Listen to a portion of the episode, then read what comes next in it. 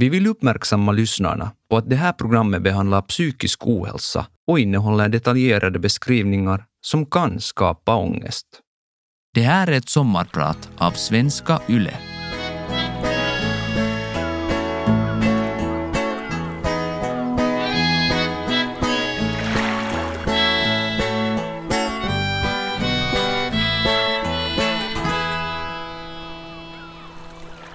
Jag borde inte vara här.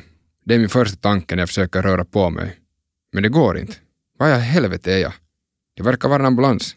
Konstigt. Spola framåt. Den där damen ser verkligen bekant ut. Hon stirrar på mig. Hon ser jättesnäll ut. Men hon är ledsen. Och bekymrad. Nej, mest ledsen. Eller egentligen förkrossad. Jag kan höra vad hon säger. Hon ropar på sjuksköterskan och säger till henne Det är så konstigt. Min son verkar inte känna igen mig. Vänta lite. Mamma, vad händer? Det här är ju ett sjukhus. Det gör så jävla ont i skallen. Varför är jag klädd så här? Shorts. Det här är väl inte sommar nu? Eller? Gubben i sängen bredvid mig säger att man borde förbjuda ishockey i lagen. Konstigt ämne att tala om. Jag känner inte ens honom. Mycket mer än det här kommer jag inte ihåg från 18 februari 2016. Jag hade blivit tacklad i en ishockeymatch och legat medvetslös i tre minuter på isen. Jag var 30 år gammal och mitt nya liv började den dagen. Men jag skulle inte inse det förrän mer än två månader senare. Läkarna sa att jag var okej. Okay. Det går om. Inget behöver göras. Du behöver inte vara sjukledig heller. Du kan åka iväg på arbetsresa på tisdag. Se till att inte spela ishockey på en vecka bara. Kolla, bilderna från datortomografin visar inga förändringar. Jag skickas hem lättad. Jag hade nog tur. Följande dag säger mina föräldrar att jag inte får skeden i munnen när jag ska äta. Vi åker till sjukhuset. Än en gång, allt är okej. Okay. Om fyra dagar åker jag till London. Skönt. Men i London glömmer jag vad jag jobbar med. Allt känns upp och ner. Allt känns fel. Jag sover massor. Tolv timmar räcker ingenstans. Jag springer ändå korta pass. Börjar med fyra kilometer. Sen sju. Sen tolv.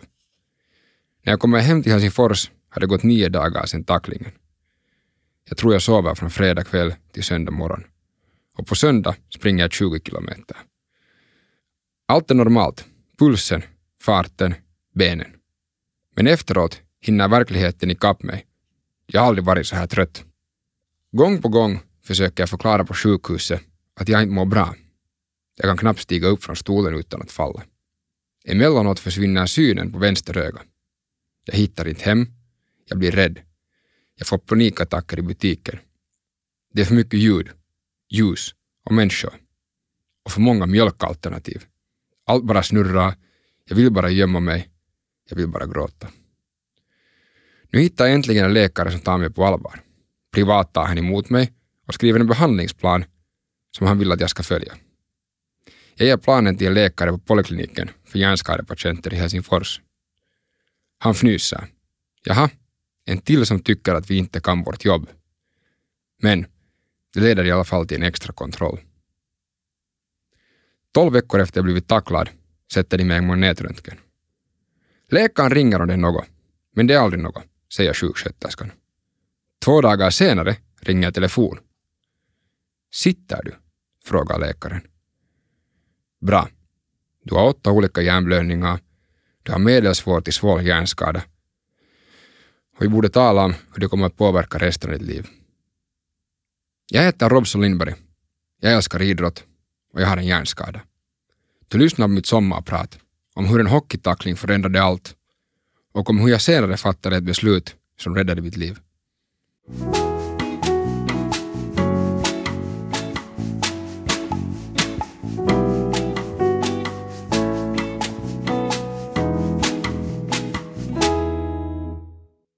Varje gång vi sätter oss i ett flygplan hoppas vi att piloten gör sitt jobb tillräckligt bra för att vi ska klara oss helskinnade.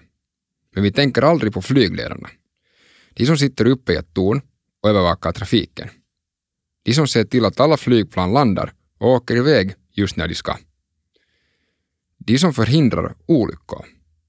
Skulle flygledaren somna eller gå hem skulle inte många av oss märka det. Åtminstone inte i en början. Men rätt snart skulle det vara fullt kaos. Flygplanen skulle trängas och krocka in i varandra som små barn i en lekpark. Så känns det att ha en hjärnskada. Man ser sig i spegeln och allt verkar normalt, men inget fungerar. Jag har skadat mig många gånger. Jag har brutit en hel del ben. Men en hjärnskada, det är det mest kryptiska jag någonsin har upplevt. Det är som att börja om från början. Det är som att vara ett spädbarn. Frustrerande. Hjärnan, eller egentligen är det väl ego, kämpar emot. Kämpa för mig.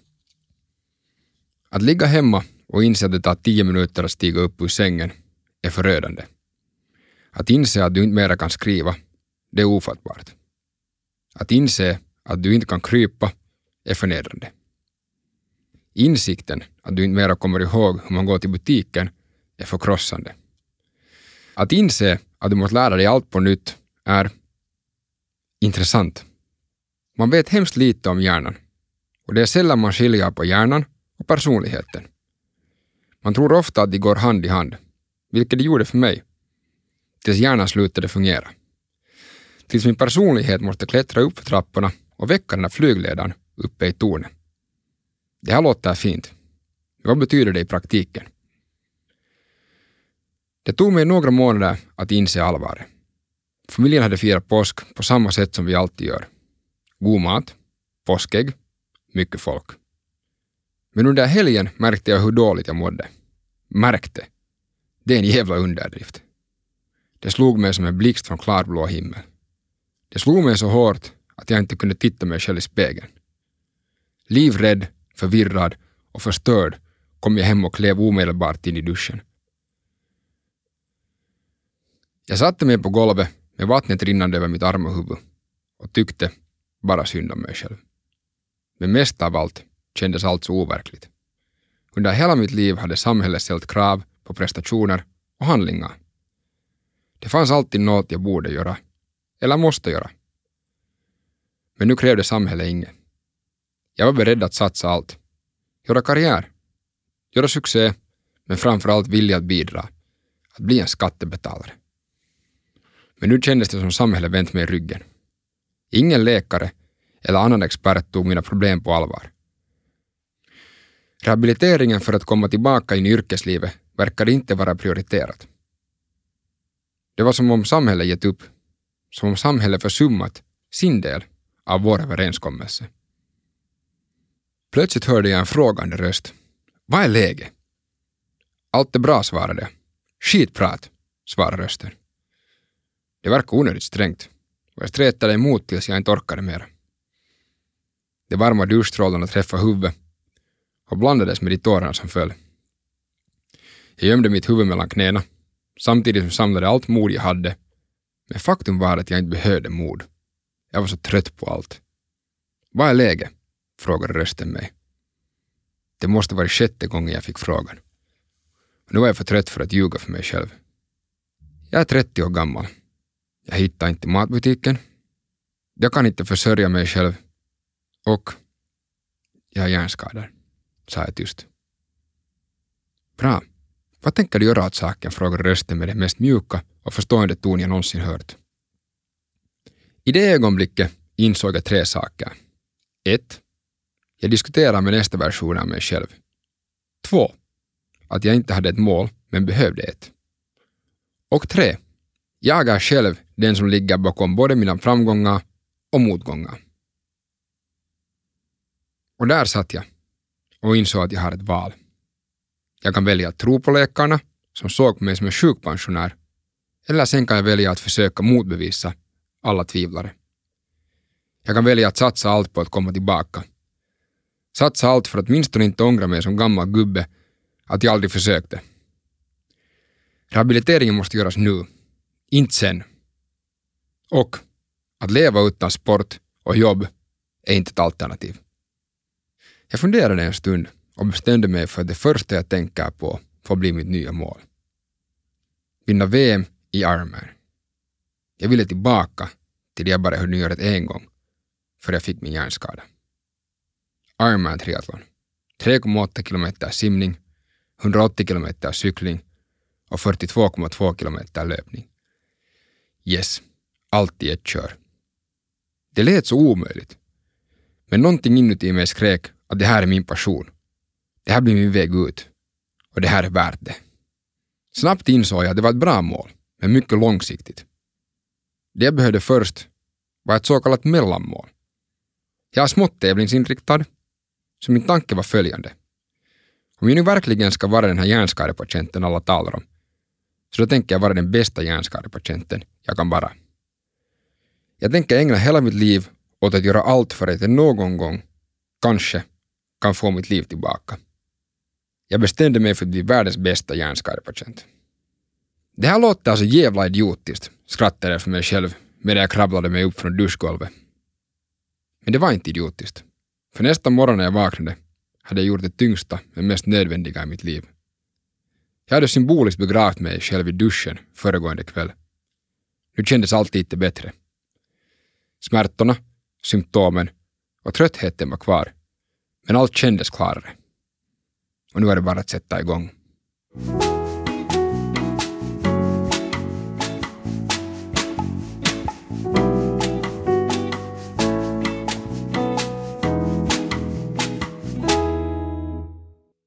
Jag heter Robso Lindberg och idag är det jag som är din sommarpratare.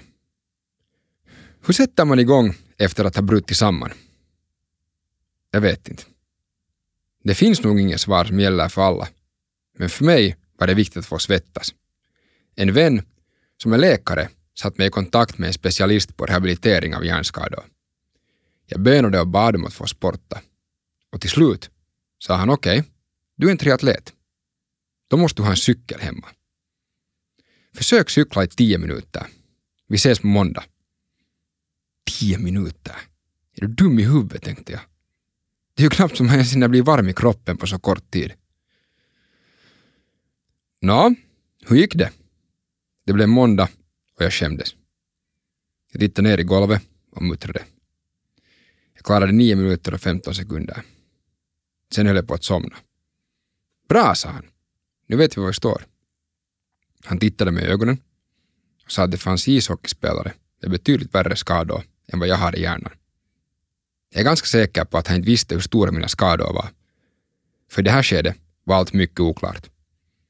Men jag valde att tro på det. Och han lovade att han hjälper mig. Jag sa att min försäkring kommer att täcka allt. Han sa att jag nog inte ska lita på det. Men jag kan betala senare. Om jag kan betala. Nu ska vi fokusera på att sätta mig i skick. Planen var följande. Börja med att cykla på motionscykel 10 minuter varannan dag. Och lägga till två minuter varannan vecka. Ifall jag inte får symptom. Jag genomgick också en hel del neuropsykologiska test. Räkneövningar och minnestest med olika kombinationer av ord och bilder. Jag tittade på min neuropsykolog och tänkte att det här var skitonödigt. Jag var överlägsen. Jag gömde all min osäkerhet bakom en fasad. Varför? Nå enkelt. Jag kunde ju inget. Jag trodde att jag lyckades dölja det väl. Och sen pekade hon på en ritning i en barnbok och frågade Vad är det här? Jag stirrade på henne och sa Det vet väl alla. Så lutade jag mig bakåt och skämdes. Innan jag kom på den förträffliga idén att försöka lura henne att säga vad bilden föreställde.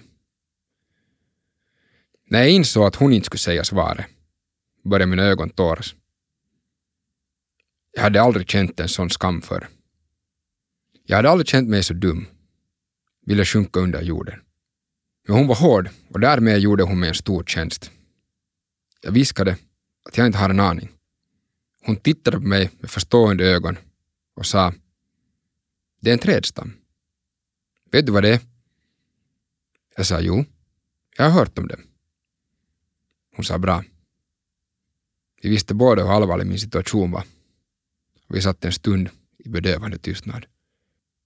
Ungefär i samma veva hade jag också insett att jag inte kan skriva. Jag kunde läsa, men jag kunde inte skriva. En vän hade hört om min situation och ringde mig. Du måste översätta min barnbok, sa han. Jag tvekade lite, men sen tänkte jag att det skulle kunna vara helt roligt. Först tänkte jag göra det på datorn, men hjärnskadan hade lett till en ljuskänslighet som gjorde att jag inte fixade att kolla längre stunder på skärmen. Okej, okay, då får vi köra old school tänkte jag.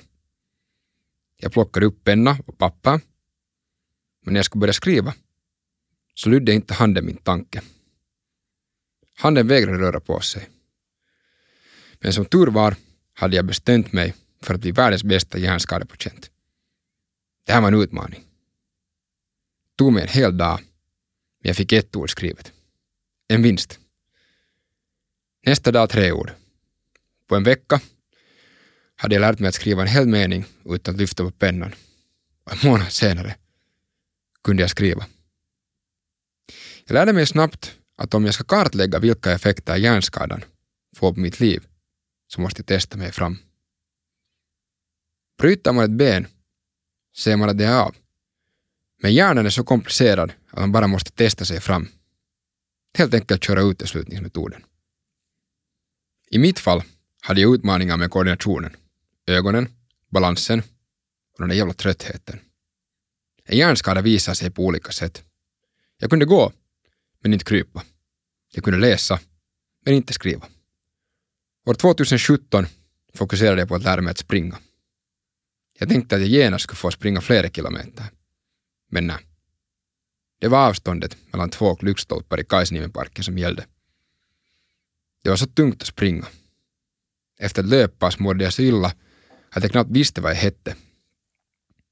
Varannan dag lade jag till en stolpe. När jag nådde en kilometer la jag till hundra meter varannan dag.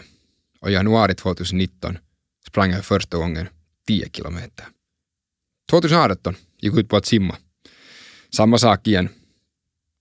Jag började med 100 meter, la till 100 meter varannan dag. I juni simmade jag 3,7 kilometer i bassängen i ett streck. Och i juli samma sträcka i öppet hav. Och det kändes helt underbart. 2019 gick sedan ut på att lära mig att cykla på riktigt. Inte bara på motionscykel. Kommer jag att kunna hålla balansen? Tänk om jag ramlar?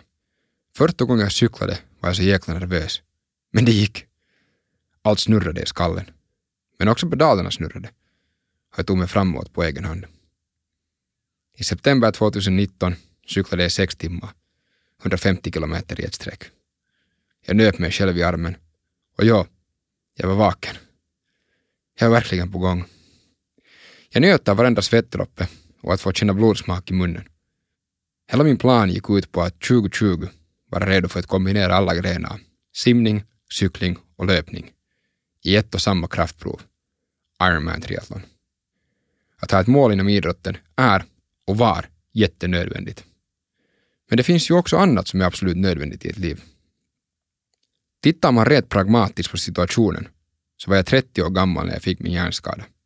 Jag kunde inte skriva, betala mina räkningar eller försörja mig själv. På många vis var jag sett ur samhällets perspektiv ett problem. Jag kunde inte det som förväntades av en 30-åring. Så vid sidan om allt sportande fanns det en helt annan rehabilitering. Vi kan kalla det att lära sig nödvändiga livskunskaper. Det jag inte insåg i tid var att min rehabilitering har två spår.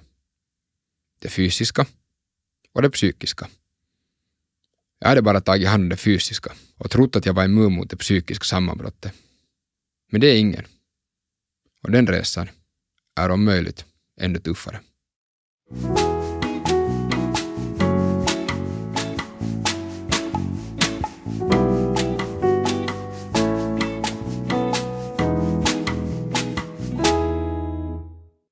Robson, vad tror du?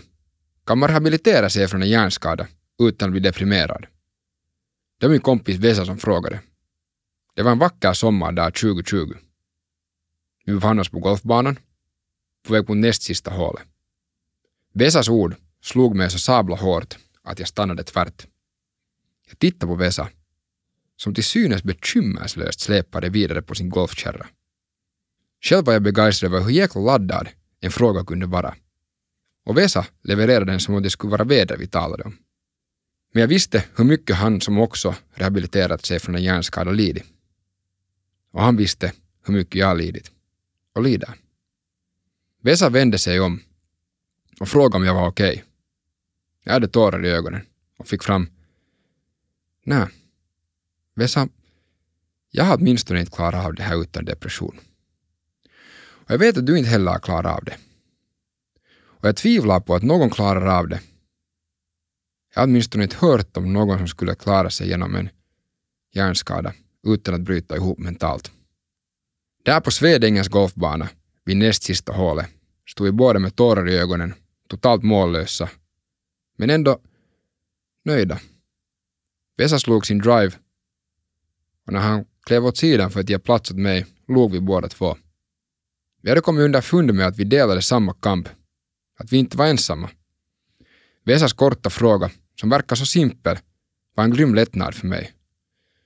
Den förlöste tårar. Inte bara för mig, utan också för Vesa. Innan våra hjärnskador hade vi båda spelat hockey och verkligen älskat den världen.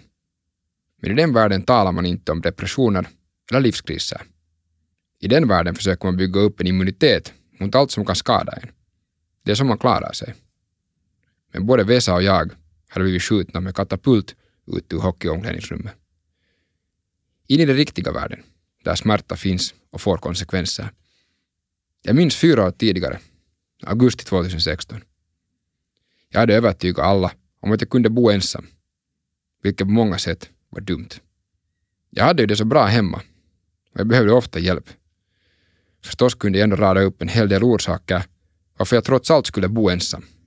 Jag kunde inte tåla ljuset, ljudet och alla sociala utbyten och det fanns ingen chans att jag skulle kunna anpassa mig till någon annans rytm.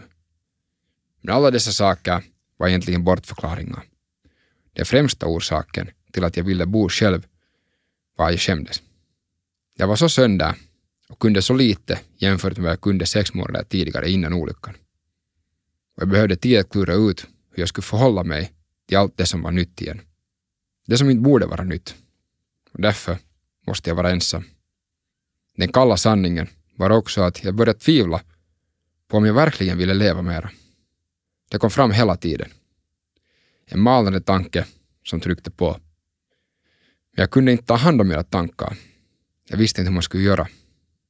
Jag trodde jag var immun mot att göra mig själv illa. Men igen hade jag fel. Min mamma ringde och var orolig. Vägrade tro på mina ord om att allt var bra. Jag kommer dit nu, sa mamma och la på luren. Hon hade egen nyckel till min lägenhet, men ringde ändå på. Hon visste att något var fel. Hon alltid kunde säga det mig. Min mamma har ett EQ, en emotionell intelligens, i nivå med Albert Einstein och Stephen Hawkings sammanlagda IQ. Jag öppnade dörren. Det gjorde så ont överallt att jag inte skulle lyfta upp huvudet mer än några sekunder för att hälsa.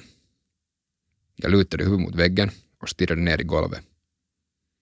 Jag hörde mammas förvåning när hon såg högen med brev på tambursbordet. Hon sa inget, men kunde inte heller dölja sin besvikelse. Hon hade inte själv heller insett hur allvarligt läget var.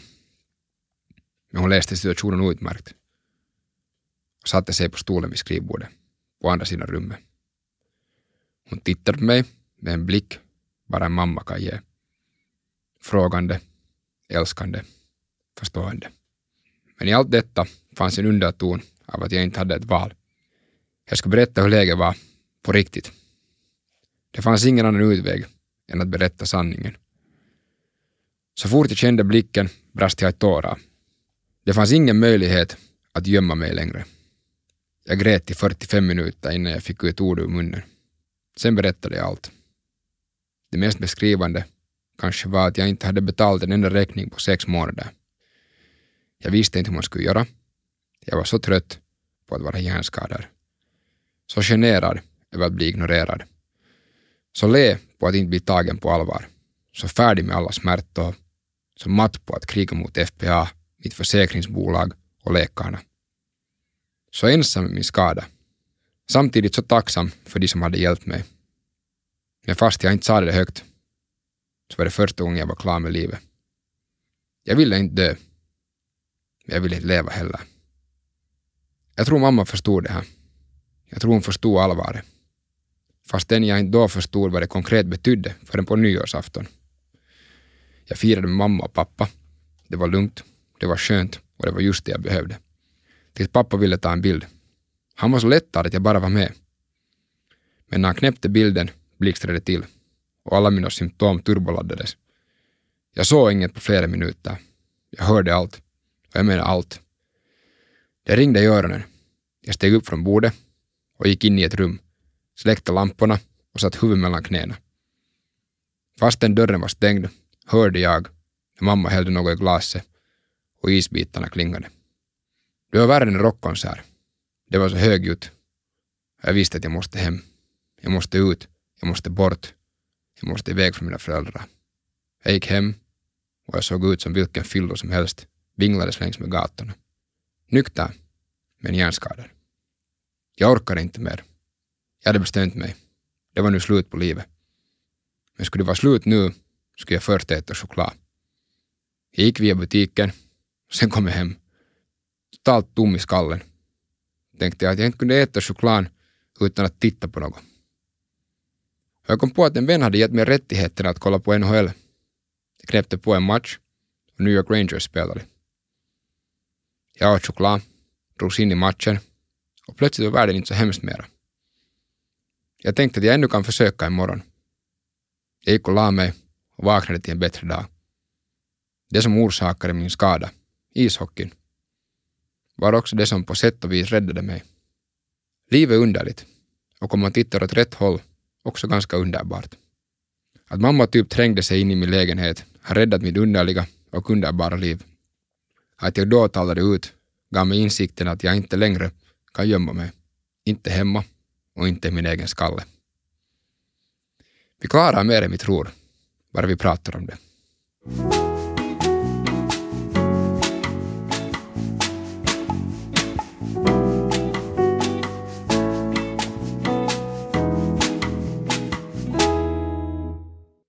Det finns de som talar om hur de klarar sig själva. Hur de varit sin egen lyckas med. Men det finns ingen del av mig som skulle kunna påstå samma. Den mängd hjälp jag har fått är gränslös. Redan samma kväll jag skadade mig insåg min mamma och pappa allvaret på något sätt. Trots att läget rent medicinskt var mycket oklart. De visste att jag behövde stöd och det fick jag. Jag skulle kunna ringa när som helst och vips var någon där. där. Under de första åtta till tio månaderna efter skadan snurrade hela världen kring mig själv. Jag försökte förstå mig på tillvaron och på mitt nya jag. Det var så mycket jag inte förstod mig på längre. Hur använder man nätbanken? Eller en penna? Hur förklarar man vägen till sin egen lägenhet? Den största grejen jag inte förstod var att jag lämnade min bror och syster utanför. Jag släppte inte in dem i mitt liv. Jag kunde inte vara där för dem. Och jag lät dem inte vara där för mig heller. Men ändå var de. En dag i juli 2016 tog jag mig själv till gymmet. Min syster som jobbar på flyktingläger i Grekland hade kommit tillbaka till Finland. Eftersom solen lyste henne i ögonen såg hon inte att det var jag som kom gående. Och när hon märkte att det var jag sa hon jag trodde det var en 90-årig gammal gubbe som kom gående. Inte du. Det kan verka som det mest hänsynslösa man kan säga i sammanhanget. Men det är tvärtom. Det var något jag hade saknat. Ärlighet. Det var så många som inte sa åt mig hur allvarligt det var, fastän jag frågade. Även brorsan var både ärlig och omtänksam. Jag minns hur jag efter ett läkarbesök satt och grät två timmar på soffan utanför mottagningen. Det hade blivit klart för mig att jag verkligen inte skulle få den hjälp jag behövde. Desperat tog jag mig så småningom ut på stan, irrade planlöst omkring och gick till slut in på Hartmanska sjukhuset där jag bad om att få tala med någon om det som snurrade i mitt huvud. Självmord. De erbjöd mig att prata med en sjuksköterska. Men först fick jag ju förstås vänta. I tre timmar. Och sen skickade sjuksköterskan hem mig. Den största hjälpen den här gången, och så många andra gånger, fick jag av min familj. Min bror hämtade mig från sjukhuset. Jag har ingen aning om vad vi talade om, men jag minns känslan. Han fick mig att känna mig trygg. Jag önskar att jag låtit mina syskon, familj och vänner komma under mitt skal tidigare. Det blir så mycket lättare om man inte är ensam med sina egna tankar. Man brukar säga att det krävs en hel by för att uppfostra ett barn. Detsamma gäller också för en hjärnskadepatient. Det finns så många förutom min familj som jag har att tacka för så mycket. Min by bestod av en neurolog, två osteopater, två fysioterapeuter, två neuropsykologer, min psykiater, min psykolog, min synrehabiliterare, vänner, släktingar och bekanta. Den listan kunde göras längre och jag är evigt tacksam. Utan er skulle jag nog inte vara vid liv. Jag skulle nog inte ha orkat, men det gjorde jag. Tack. Jag har kommit igen med besked. Jag har till och med haft ledning att hitta en ny passion i livet. De sa att det skulle vara omöjligt för mig att jobba. Men där hade de fel. Igen. Ett telefonsamtal kan förändra så mycket. Hallå Lindberg.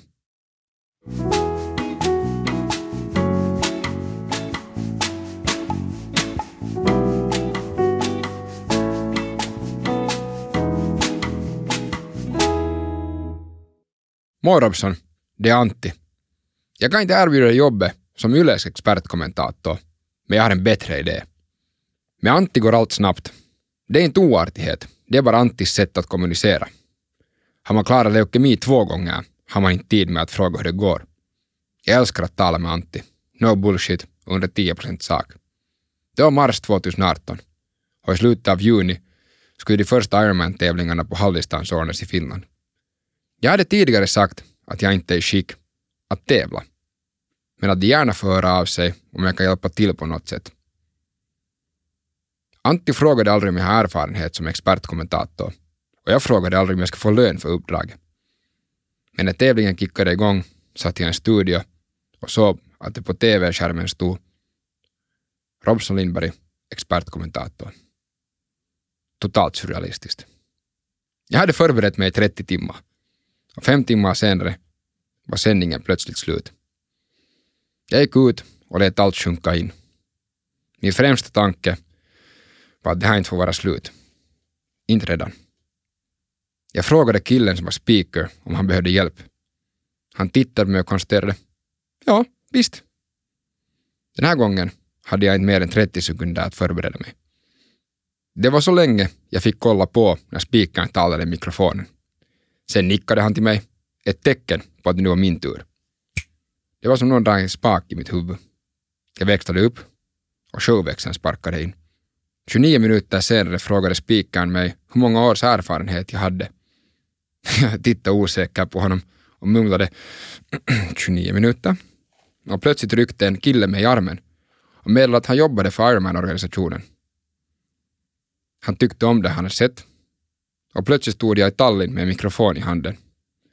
Följande sommar i Hamburg, Köpenhamn, Tallinn igen och såklart Lahtis. I år får jag också vara med i Tahko, när den första Ironman-tävlingen på fulldistans ordnas i Finland. Dessutom så råkar Tahko vara damernas Europamästerskap. Och inför VM i halvdistans i Lahtis 2023 snurrar mitt face och min röst runt jordklotet i det pressmaterialet som skickas ut inför tävlingen. Och allt det här enbart för att ingen hängt upp sig på att jag saknat erfarenhet. På att de och jag vågar ta chansen. Jag har också varit runt en hel del och talat om min hjärnskada. Jag vill göra en osynlig skada synlig. Jag vill klä mitt handikapp i ord. Jag vill tala för dem som inte orkar eller kan. Något finare kan jag inte tänka mig. Att kunna bidra, att bli en skattebetalare, har varit otroligt viktigt för mig. Det var det enda jag kunde tänka på i två år medan jag rehabiliterade mig från skadan. Jag vägrade leva på stöd resten av mitt liv. Det kändes så upplyftande att plötsligt få lön för att stå framför människor och använda min röst. Och det handlar inte som mig. Med Ironman handlar det om att se till att idrottarna och publiken förses med den bästa upplevelsen de bara kan få. I skolorna berättar jag om hur jag tampas med min hjärnskada, men det handlar inte egentligen om mig heller. Det handlar om att få eleverna att förstå att allt inte går eller ska gå som man tänkt sig. Och att det ur ett handikapp kan komma något gott. Visst, ett handikapp är på många sätt förstås totalt förjävligt, men det kan också på många plan vara givande, lärorikt och ögonöppnande. För mig är min skada det bästa som hänt mig.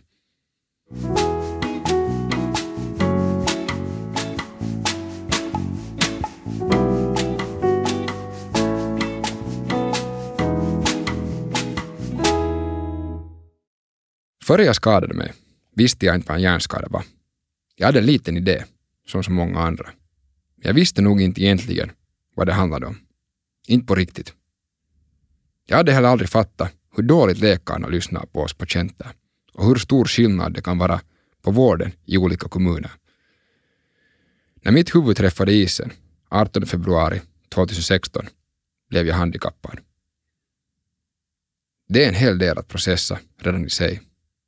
Men det svåraste är att ta itu med den sorg man känner över allt som går förlorat på grund av en så här allvarlig skada. Man behöver all hjälp man kan få för att komma tillbaka, både fysiskt och psykiskt. Det sista man behöver är att slåss för att få rätt hjälp. I Helsingfors sa neurologerna att det inte finns mycket man kan göra i mitt fall. Att mina skador i huvudet är för stora. Gå hem, vänta på sjukpensionsbeslutet. Se till att du får mycket sömn. Du har tre år på dig att bli av med de symptomen du har. De som är kvar efter tre år, de lever du med resten av livet, sa de. Illamående, så många huvudvärkar att fingrarna inte ens räcker till. Ingen balans, ljusskygg, känslig för ljud, svagare höger sida av kroppen, ingen koordination, inget lokalsinne och framförallt trötthet. Folk tror de vet vad det är, men som hjärnskadepatient vet man på riktigt vad trötthet är. En gång sov jag hundra timmar på fem dygn. Jag mådde illa före jag ens steg in i neurologens rum. Och efteråt mådde jag så illa att jag knappt kunde stiga upp. Om jag mått ens lite bättre skulle jag drömt till honom, mitt i plytet. Jag förstod vad detta innebar. Jag skulle inte få det stöd jag behövde. En vän till mig, Anna, som gått igenom liknande problematik, sa att det fanns en neurolog i Åbo som tog oss hjärnskadepatienter på allvar. Med stöd i specialsjukvårdslagen bad jag om att flytta över min vård till Åbo. Men svaret var kallt. Jaha, du tror att man sådär bara kan flytta vården hit och dit? Ja, svarade jag. Så står det i lagen. Ni vill inte rehabilitera mig, men de har lovat att rehabilitera mig i Åbo. Jaha, då behöver vi en skriftlig begäran. Kan du skicka fax? Vi gör inte det här på något annat sätt. När jag tänker på det här har jag svårt att hålla tankarna i styr. Jag blir så förbannad. Det var fyra år sedan. Med besvikelsen, ilskan och hur sårad jag blev av att bli ignorerad på det där sättet får mig att koka och gråta. Det sätter alltså så djupa spår. I Helsingfors skrev man svart på vitt att det inte lönar sig att lägga ner mer tid och resurser på mig.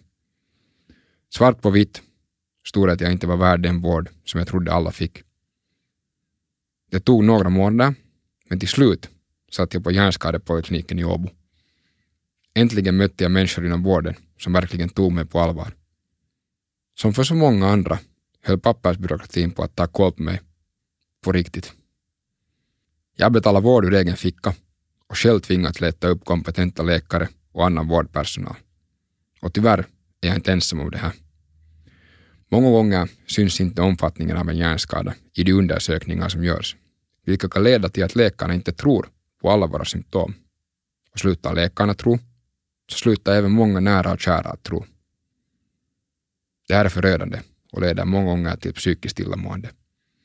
Den ledande dödsorsaken för oss hjärnskadepatienter är självmord.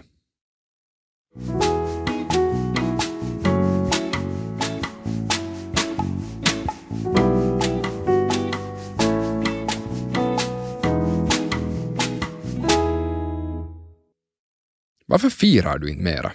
frågar min flickvän Stina ofta. Stina är otroligt engagerad i allt jag gör. Hon ställer alltid upp och blir ofta förvånad över hur lugn jag är då jag uppnått ett mål.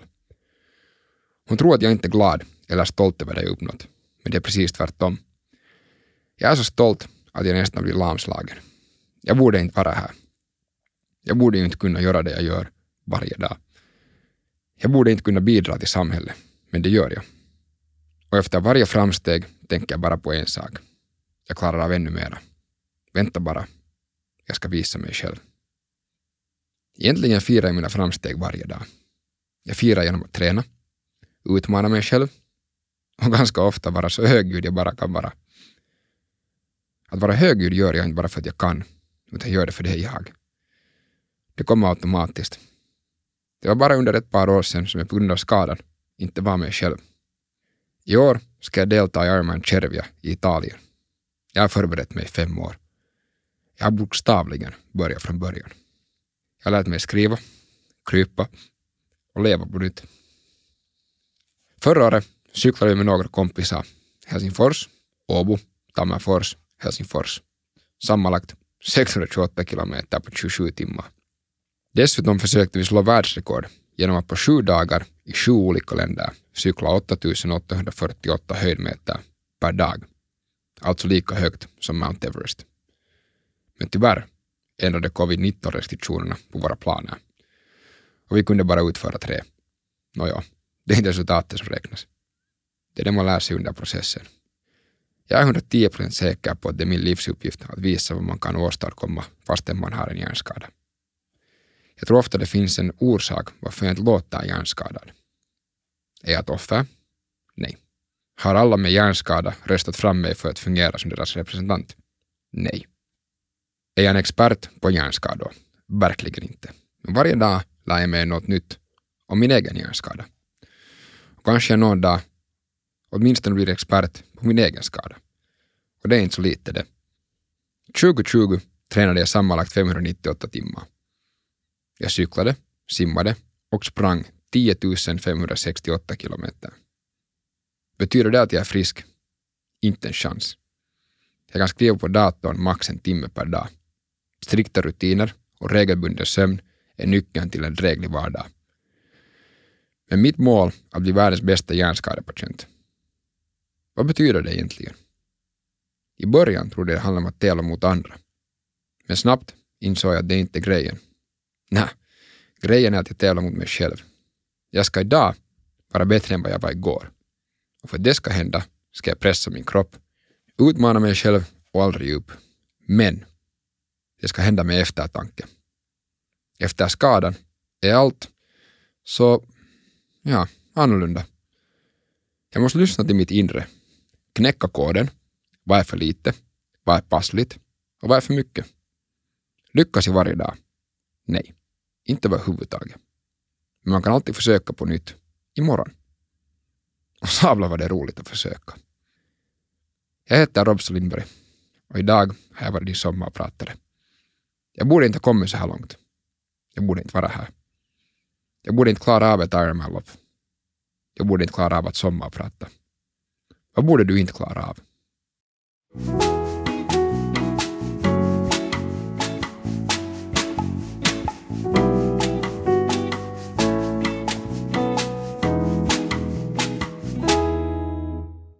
Vegas sommarpratare produceras för Svenska Yle av Parad Media.